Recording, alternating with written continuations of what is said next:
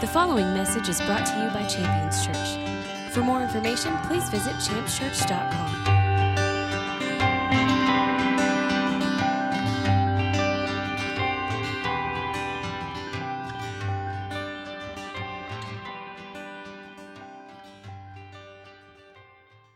Now I want to get into the word. Now, this is what I'm passionate about. I love the scripture.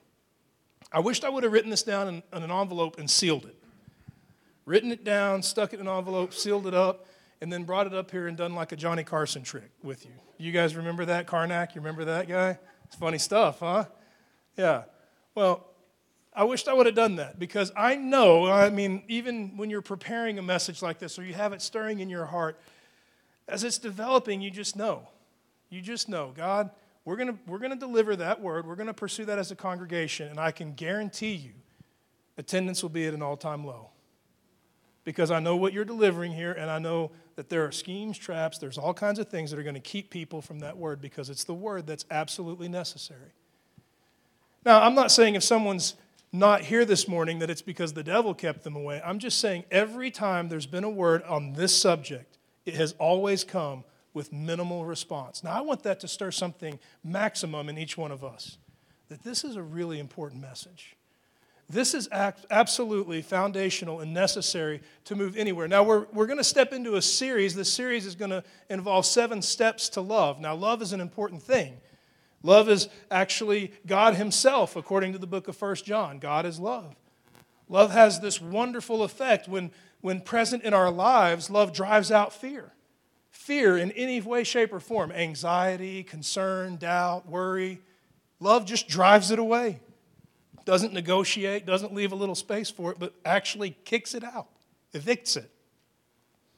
Love does amazing things. Love perfects us, by the way. Like, have you ever read in the scripture that God has begun a good work in you and he's going to continue that work or perfect that work until the day of the Lord. That's you and me. That's every believer. God's going to continue to do work in our lives to perfect us. How does he perfect us? Well, according to the scripture, he perfects us by his love. You'll find that in 1 John as well. That the one that fears has not yet been perfected by the love of God. That perfection that comes into our life leads us to this bold living in the kingdom of God that can function and operate just like Jesus. And it's a wonderful thing. So we want to get to love, but according to the scripture, we've got some steps to get there. Step one, I believe, is a major obstacle throughout Christianity at large. I'm concerned that we want step seven. We want that final thing. We want that. We want all that God's promised, that life that's void of fear, that life that celebrates the perfection of the kingdom of God lived out through our words and our actions. But step one seems to be an obstacle. We're going to get into that, but as we begin here, I want to give you three things we're going to find. One thing we're going to find is what step one to love is.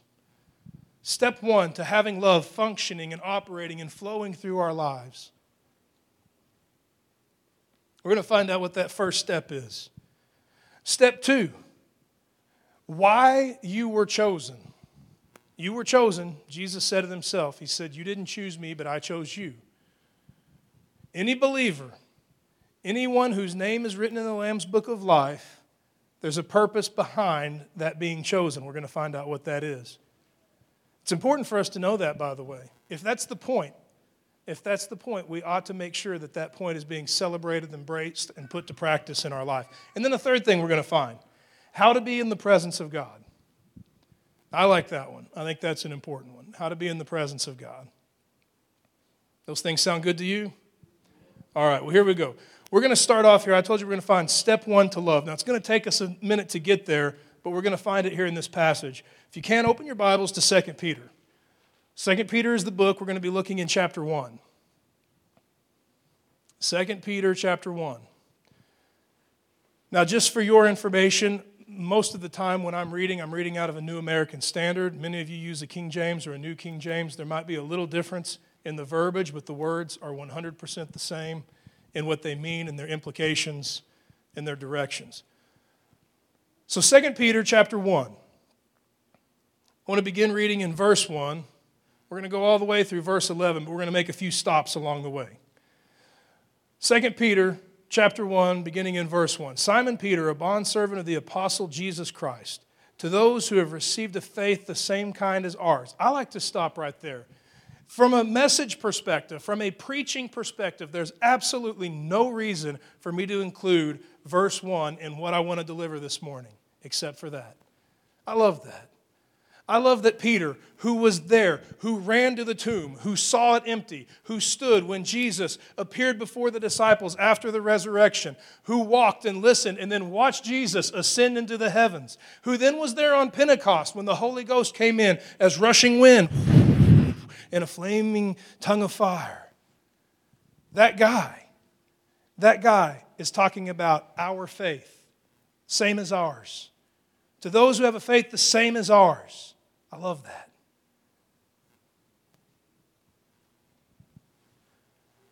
To those people that have the faith the same kind of ours, by righteousness of our God, our Savior, Jesus Christ. Now he gets into the point, beginning in verse 2 Grace and peace be multiplied to you in the knowledge of God and of Jesus Christ our Lord. Seeing that his divine power, now he's talking about God the Father, his divine power has granted to us everything pertaining to life and godliness through the knowledge of Him who called us to. If your Bible says by, feel free to scratch it out and write in the word to. To His own glory and excellence. I want to stop there for a second. We talked about this a little bit last week. I want to make sure that we catch this moving forward. There's something incredible that's being revealed here the things that God's doing in our life, they have a purpose. He's doing this magnificent work in us. And that one little word there, the word by or the word to, whichever one your Bible has, has the ability to totally change what's being revealed here. If all of this is happening by God's glory and His excellence, then that's how God's doing it. But if God's doing this to call us to His glory and His excellence, then that's where He's taking us. And that's where he's taking us. That's the actual translation, but for a lot of people, that's hard for their minds to wrap around. Surely that's not what it means. So let's say he's doing it by his glory and his excellence. But the reality is, and the truth is, he's calling you to his glory and to his excellence. And you'll see that confirmed just here in a few sentences.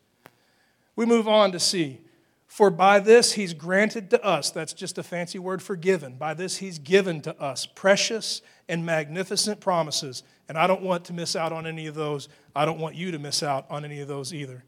So that, can you say so that? Yeah, so that's important. So that shows the reason for these promises. He's giving us these promises so that, so that by them, you, who's you? That's you, baby. You know you're good looking. So that you may become partakers in the divine nature, having escaped the corruption that is in this world by lust. Man, what an awesome thing. Now, I know that we get acquainted with things as if we concede. Well, yeah, it's written in the scripture, so we're going to concede that that's in there, that I was made in the image of God and after his likeness. That's one thing that we'll be willing to concede because between being made in the image of God and after his likeness, there's a fall. So we can justify that. Yeah, I was made in the image of God and I was made after his likeness, but then sin came in.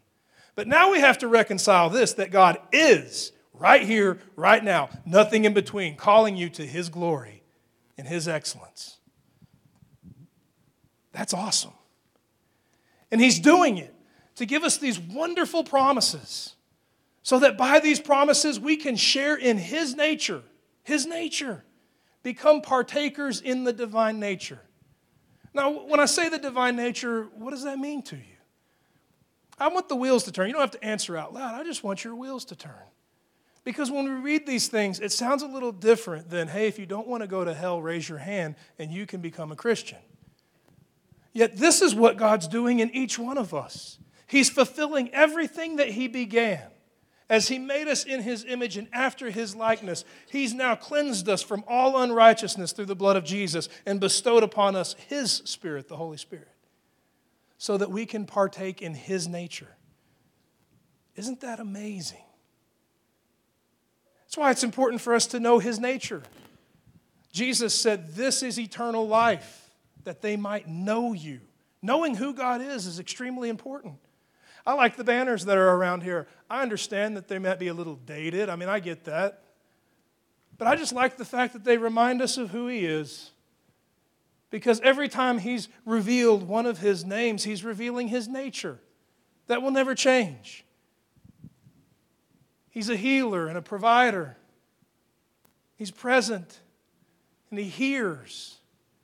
He cares and He's near to you.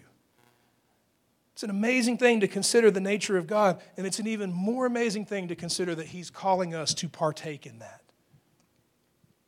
Those are words right there that you could sit in your own time and just soak and ask the Holy Spirit, teach me what that really means. I'd love to know what that means.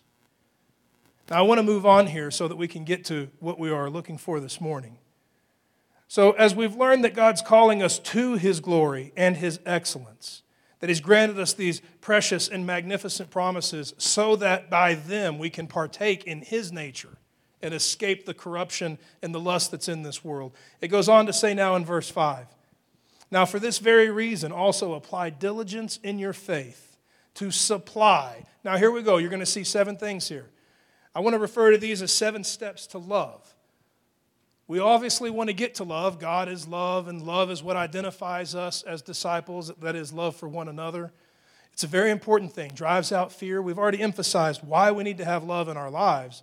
Step one supply these things in your faith. One, moral excellence. That's what we're going to talk about today. And in your moral excellence, knowledge. And in knowledge, self control. And in self control, perseverance. And in perseverance, godliness and in godliness, brotherly kindness or brotherly love, and in your brotherly kindness, love. You see this as a pathway, as a step. And I know that we write our songs about love, we preach our messages about love, we, we build our hope upon love. But when I look throughout the church at large, you can see a void or an absence or a manufactured sense of love. I want to see something so pure and so real that it can be unmistakable that that is truly the nature of God. God is love. It's what I want to flow from my life. It's what I want to see pour out of the church, overflow into the city and the community, and spread across the world. But we're going to have to do step one first. No matter how bad you want step seven, no matter how many seminars we go to, or conferences we go to, or how many songs we write, or prayer meetings we attend, pursuing the love of God, until we can fulfill step one, it's going to be very difficult. Moral excellence. That's what it all starts with. I want to finish this passage, and then we're going to talk about that excellence in just a moment.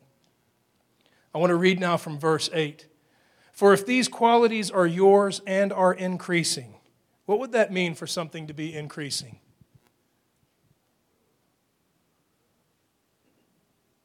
Okay, let me give you an example.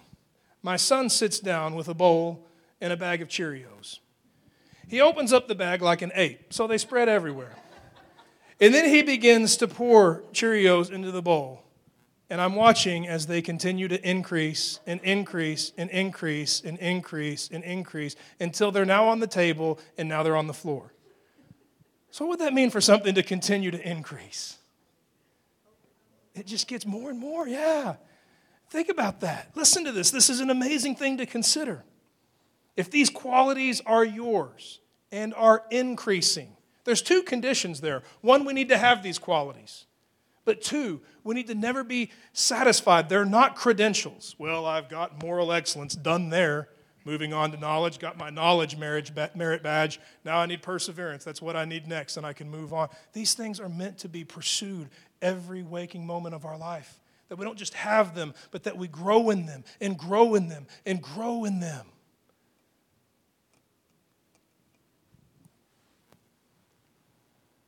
When these things are ours and they are increasing, they will render you neither. That's a weird way to say it.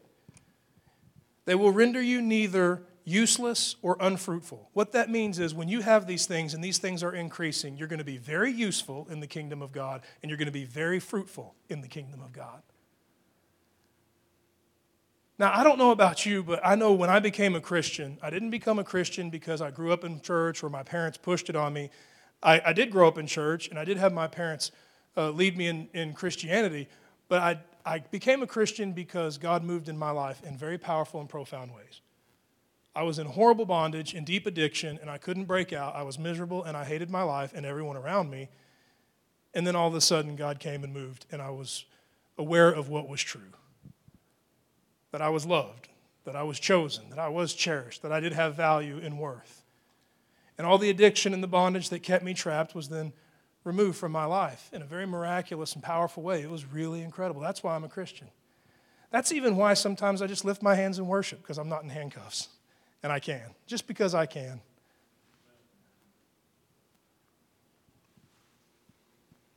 That's why I'm a Christian. But when I became a Christian, when I was confronted with that that had happened, and we're talking about within 24 hours, I had to ask myself do I really want to be a Christian? You just did this in my life. I don't feel the same. I'm not led by the same temptations and lusts.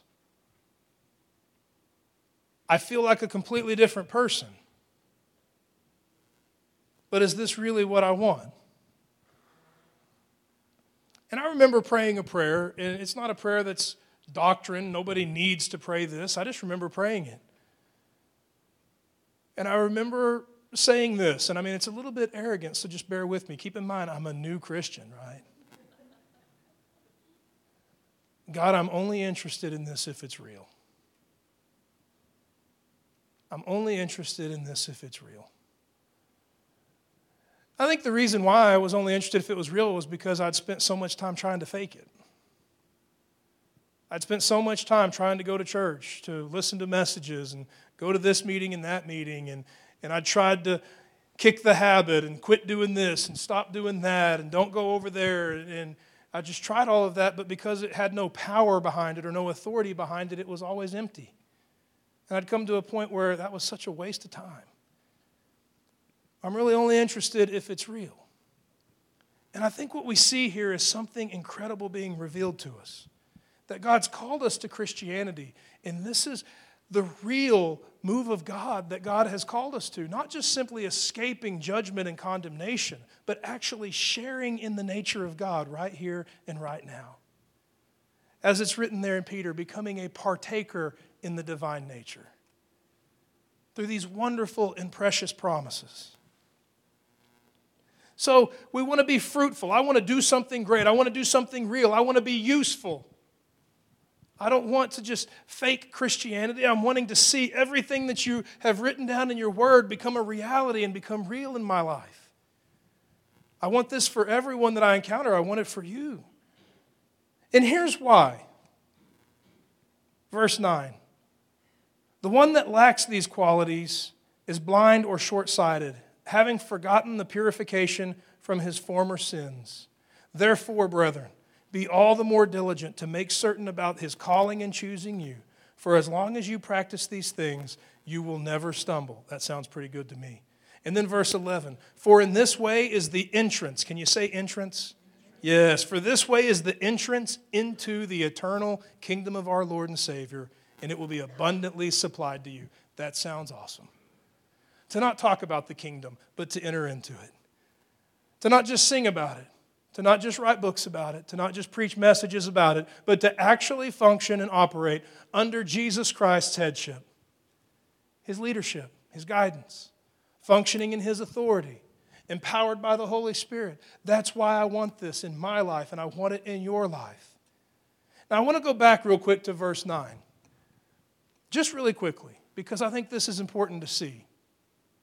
I mentioned that before when I personally became a Christian and then had to make a decision. Verse 9 reads like this For the one that lacks these qualities, now those qualities are going to be those seven things, is blind or short sighted, having forgot his purification from former sins. Who's been purified from former sins? Christians. It is possible for us to forget that. It's possible for us to lose sight of just how amazing the work of God has been in our life, and all of a sudden we're not pursuing or valuing these things that lead to love. The very nature of God that we could partake in or share in. I want to be a people who aren't short sighted, who are remembering what God has done, not just to remember what He's done, but to remember why He's done it. I've been liberated from that bondage and that captivity because, number one, in pursuing His likeness, His image, His nature is moral excellence, and that's going to be hard to do when you're in bondage. So it's not just that He did it, it's why He did it. God would set me free from those things that would keep me filthy, keep me unrighteous, keep me unclean. Not just so that I could escape judgment, but so that I could be morally excellent. That word, excellent, morally excellent, it's actually one word in the Greek. It's one word in the Greek, and I want to read where it comes from. I really like this word. This could be my favorite word ever. You say it ereth or eret, depending on how you pronounce it, A R E T H. It means moral excellence, but here's where it comes from it comes from a word that means properly. Now, here's what I like the next one manliness. Can I get amen from all you guys out there? Yes. Manliness. God wants me, step one, to be manly. Did you hear that, honey? I love that. Step one be a man. ah, manliness. But then here's, what it's, here's how it's describing that in excellence, praise, and virtue. As much as it means manliness, it means praise. Now, virtue is the word that most of you that are using a, a, King James probably see the word virtue instead of moral excellence. It's, it's the same thing. Virtue would be moral excellence. Unfortunately, virtue is just a word that we don't use very often in today's language. So, by definition, here's what these things would mean number one, a virtuous course of thought, feeling, or action. Number two, virtue or moral goodness. Number three, a particular moral excellence as modesty or purity. I like that last word, purity. Purity and holiness are one and the same. Holiness. Holiness is the point of the blood of Jesus. Holiness is the point of your new birth. Holiness. That God would call us into holiness. I'll give you some evidence of that in the scripture in just a moment. I want to tell you why you were chosen. I told you that was one of the three things we're going to find. One, we're going to find step one to love. That's moral excellence. We're going to continue to talk about that. But why you were chosen was the second thing we're going to find. By the way, if you're ever wondering if you were chosen or not, you can just write this verse down for your notes John chapter 15, verse 16. John chapter 15, verse 16 reads like this You did not choose me, but I chose you. I chose you and I appointed you so that you would go and bear much fruit and your fruit would remain, so that whatever you ask the Father in my name, he would give to you. It's an amazing thing. Jesus is revealing to us something incredible right here when he's revealing that we didn't choose him, but he chose us, that ought to be a relief of any kind of burden, any care, any fear, any anxiety. It can just be removed from our life. We have a saying in my house that what you choose is what you love. What you choose is what you love. And it's a true saying. When Jesus is saying this, he's not on some kind of a power trip. He's not belittling the disciples or insulting their intelligence or their IQ. He's not making himself out to be superior in any way. What he's revealing is his heart, his love, and his affection, that he would choose them. Because what you choose is what you love. And it's a wonderful thing to consider that we've been chosen. I'd like for you to turn in your Bibles to 1 Peter chapter 2. The last place you turned to was in 2 Peter, so go to 1 Peter chapter 2. Don't make the mistake of 2 Peter chapter 2. It's easy to do.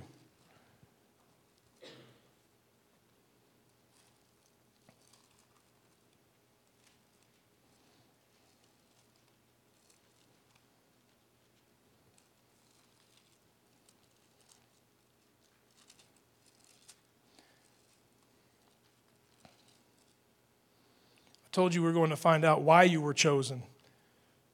Well, what you choose is what you love. That was the motivation behind you're being chosen, but there's a purpose behind God choosing you.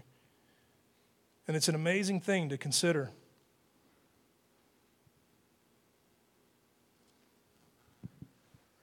1 Peter chapter 2, I want to read verses 9 and 10.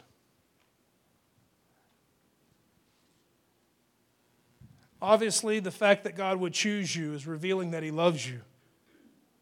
And now I want you to catch the purpose behind why He chose you. He chose you for this amazing purpose. 1 Peter chapter 2, beginning in verse 9. You are a chosen race. What kind of race? Yes, you're a chosen race, a royal priesthood a holy nation. What kind of nation? Holy, that's pure. Moral excellence. You're a chosen race, a royal priesthood, a holy nation, a people for God's own possession, so that, can I get a so that? Yeah, here comes the reason. The reason why you were chosen. You were chosen, you're purified, you're given authority, so that you may proclaim the excellencies or the moral excellence, it's the exact same word. You could also say the manliness. There you go, a few people caught that.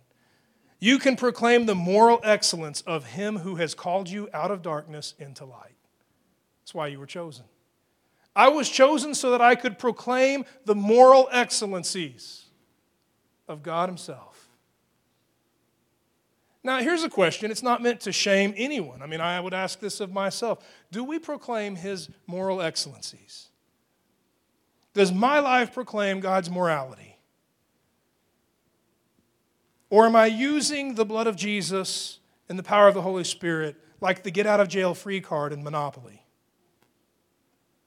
Or am I realizing that God's done something great in my life? so that my life is now a living testimony of His purity, His holiness, His moral excellence. He's chosen me, He's empowered me, He's anointed me. My life is not driven anymore, and your life isn't driven anymore by thou shalt not. It's not governed by rules and laws, whether we've been empowered by a nature, His nature, to partake in His nature. and his nature is pure.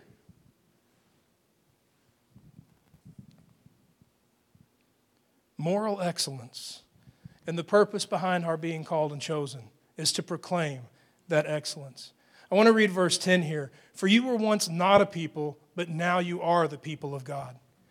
There was a time when you had not received mercy, but now you have. All of the mercy that God's poured into our life has this purpose behind it to bring us to a place where our lives proclaim His moral excellence. And when I look around in our society and our culture, whether it's in the world or in the church, I see an extreme attack on morality. And where moral excellence is celebrated or presented, it's written off as foolish or outdated.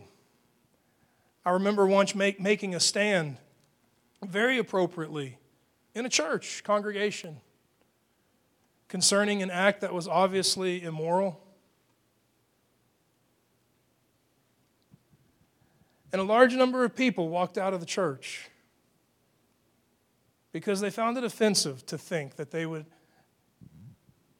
not be able to divide their faith from their politics. But God's called us to be transformed in every aspect of our living. Not just to take on the divine nature when Pastor Jared sings a song so that we can get the warm and fuzzies, but to take on the divine nature so that we can take dominion on the earth, establish his kingdom, tear down the works of Satan, build up all that's righteous, all that's true. We're empowered to do these things, and we're called to do these things.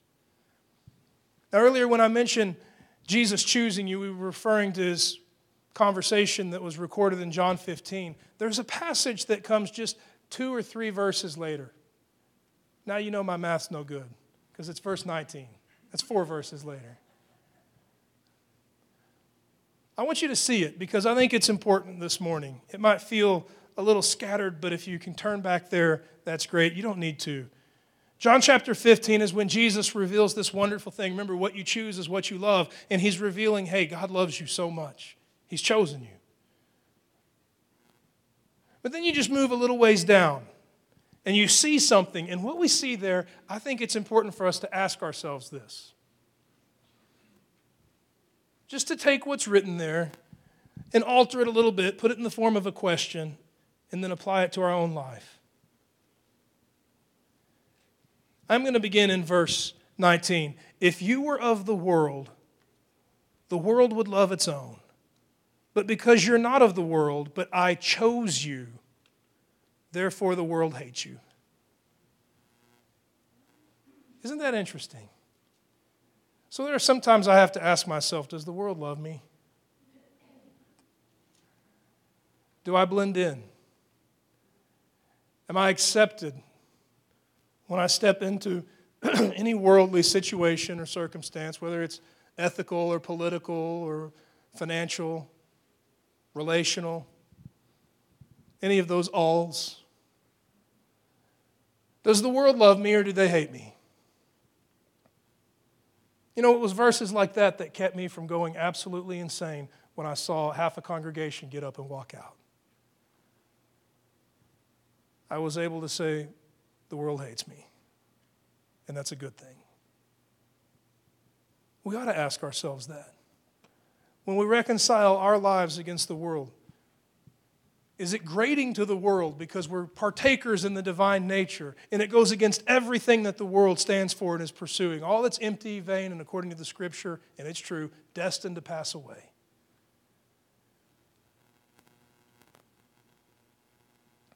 Is the moral excellence that we've been called to carry evident to the point that the world despises us?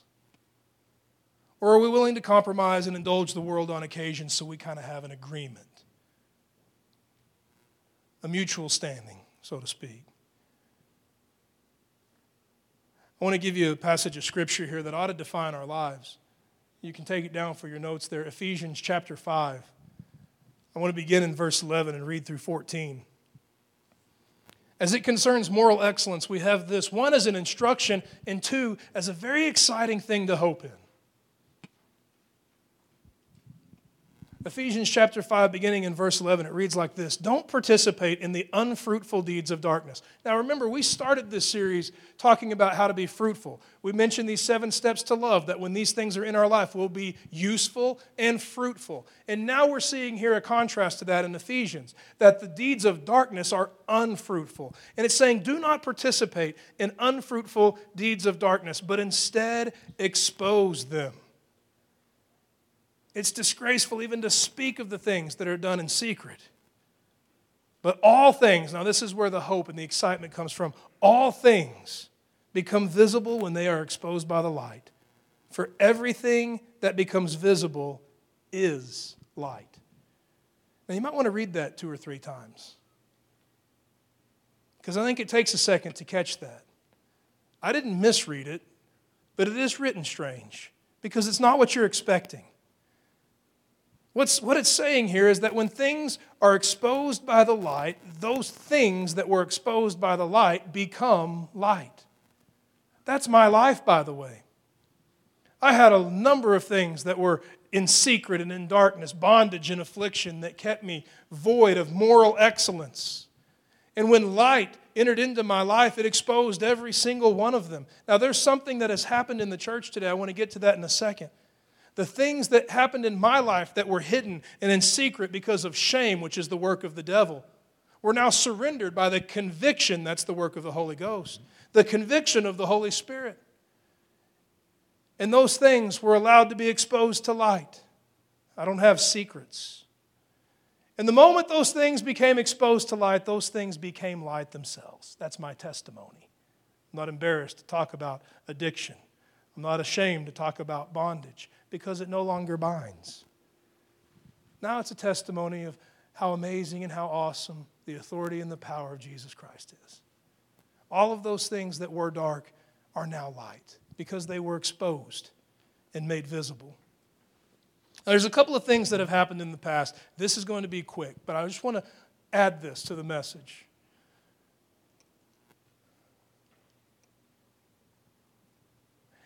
You may not be familiar with church history, but Champions Church could be labeled a number of different titles, or, you know, it could fit in a few different genres of church That's not very important. But ultimately, if you go back into the past, champions would stand out as a result of the Protestant movement.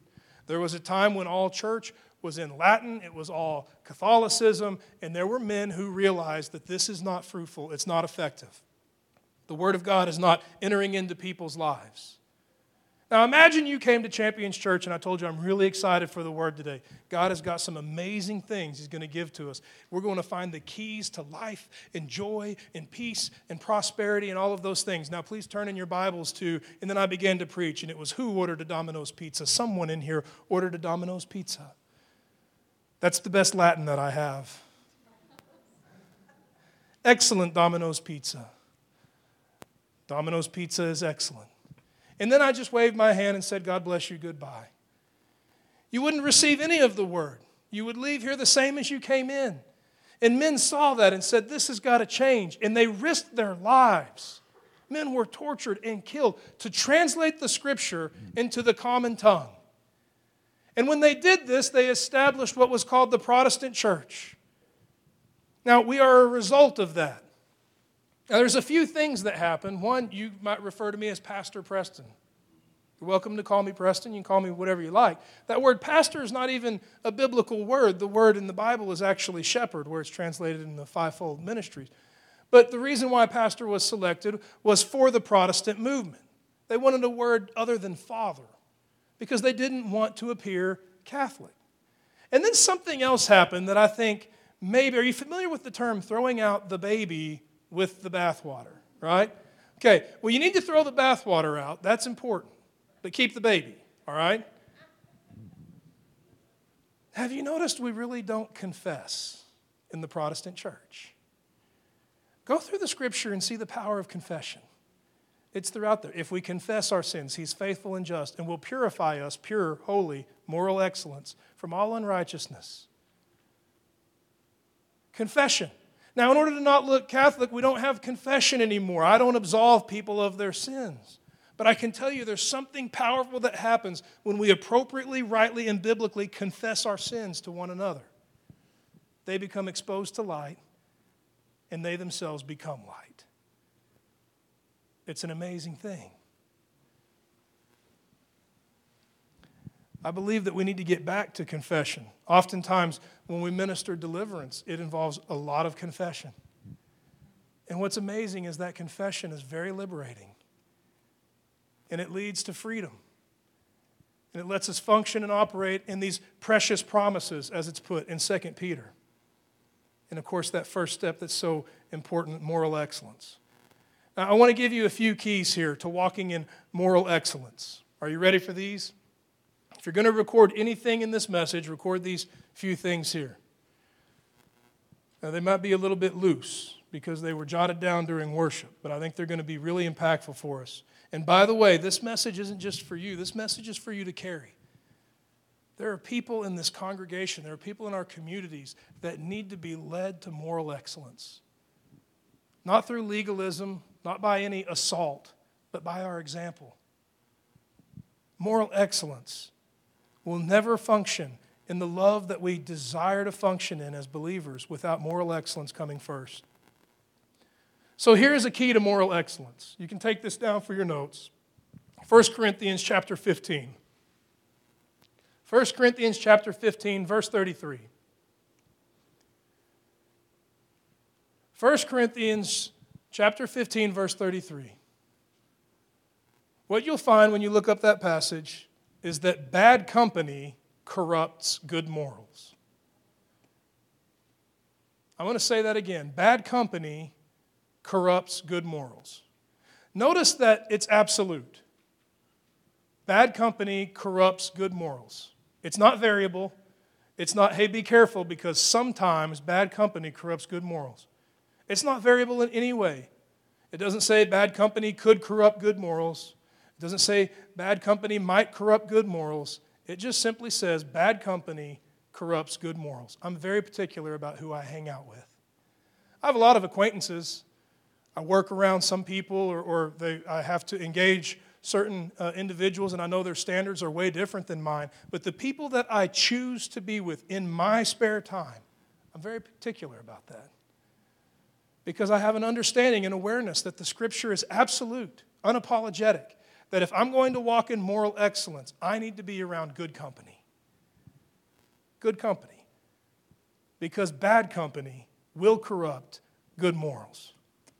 Now, Another key to walking in moral excellence, you can take this down for your notes. 1 Thessalonians chapter 4. 1 Thessalonians chapter 4. I want to read verses 3 through 8. It's a lot of reading, but the emphasis is on verse 3. What you're going to find here is what the will of God is for your life. The will of God for your life concerning morality. And if we're going to walk in moral excellence, we need to take into consideration what's being revealed to us here in 1 Thessalonians chapter 4. 1 Thessalonians chapter 4, I'm going to begin in verse 3. For this is the will of God. I like that. That makes me want to pay attention. This is the will of God, your sanctification. That's great. God's will is that you be sanctified. That is, now he goes on to explain what your sanctification is going to consist of. That is, that you abstain from sexual immorality.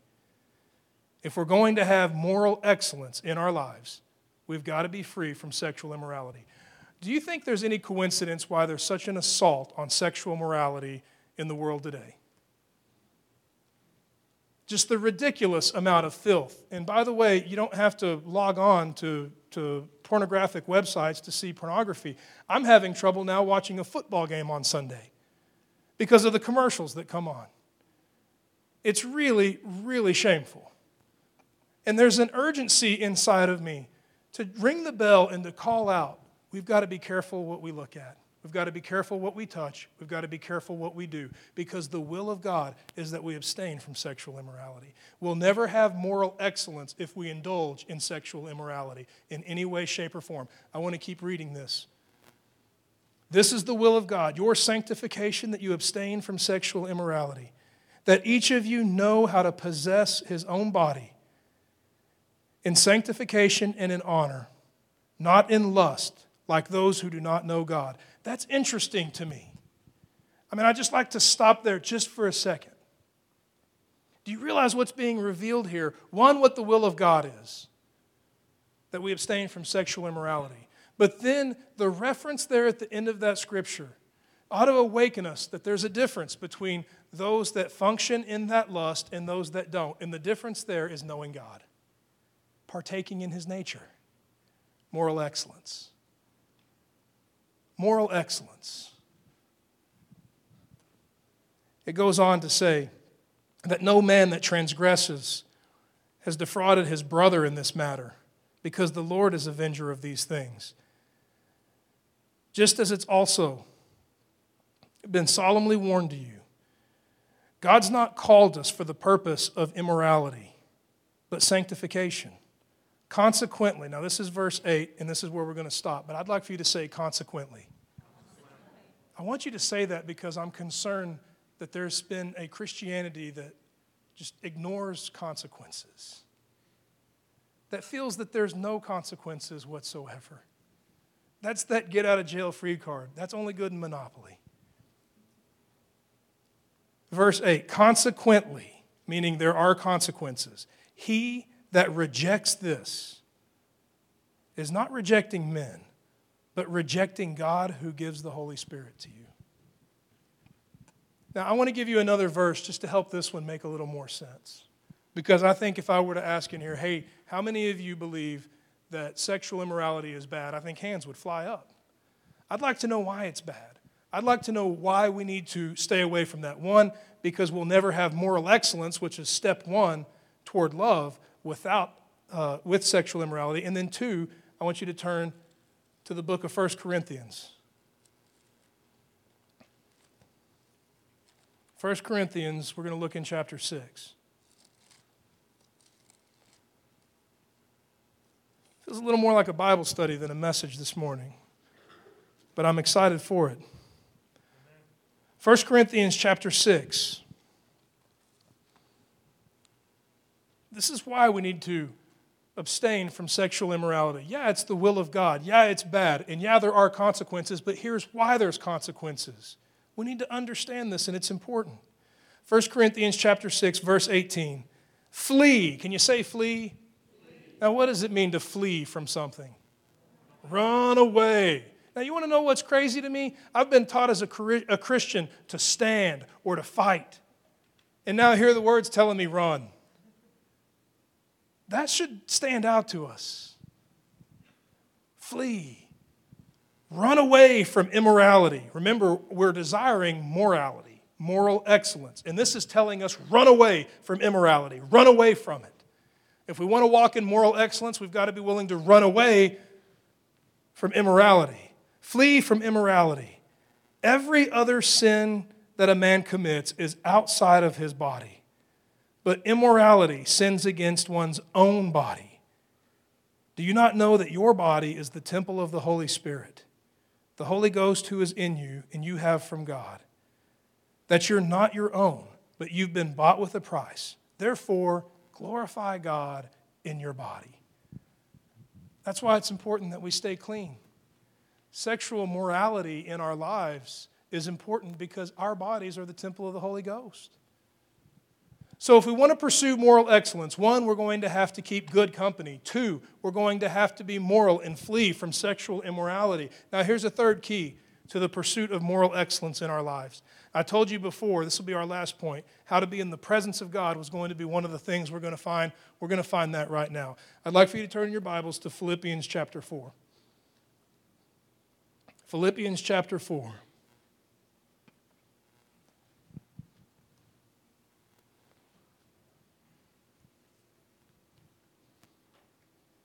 See wonderful things about Jesus through the book of Philippians. That he would empty himself, that he would take on the nature of a servant, that he would come and serve. And then here in Philippians chapter 4, we begin to see the purpose behind all of that, the results of that in our lives. But moral excellence is the goal, step one toward love. And in order to pursue moral excellence, one, we're going to have to be careful the company we keep because bad company corrupts good morals. Two, we're going to have to abstain from sexual immorality. And then three, now in Philippians chapter 4, I want to begin reading in verse 4. Rejoice in the Lord always, and again I say rejoice. Let your gentle spirit be known to all men. The Lord is near, and be anxious for nothing, but in everything by prayer and supplication, with thanksgiving, let your requests be made known to God. And the peace of God, which surpasses all comprehension, will guard your hearts and minds in Christ Jesus. That sounds pretty good, doesn't it? Now I want to move on here. Verse 8 begins reading like this Finally. Can you say finally? Yeah. This is actually something that we need to see is tying up all of these things. This is the conclusion, the summary, the whole point of all those things that's been said up to this point. Finally, brethren, whatever is true, whatever is honorable, whatever is right, whatever is pure, whatever is lovely, whatever is of good repute, whatever is of any moral excellence, that's that same word, whatever is of any excellence or worthy of praise, dwell on these things the things you've learned and received and have heard and seen in me. Practice these things, and the God of peace will be with you. Practice these things, and the God of peace will be with you.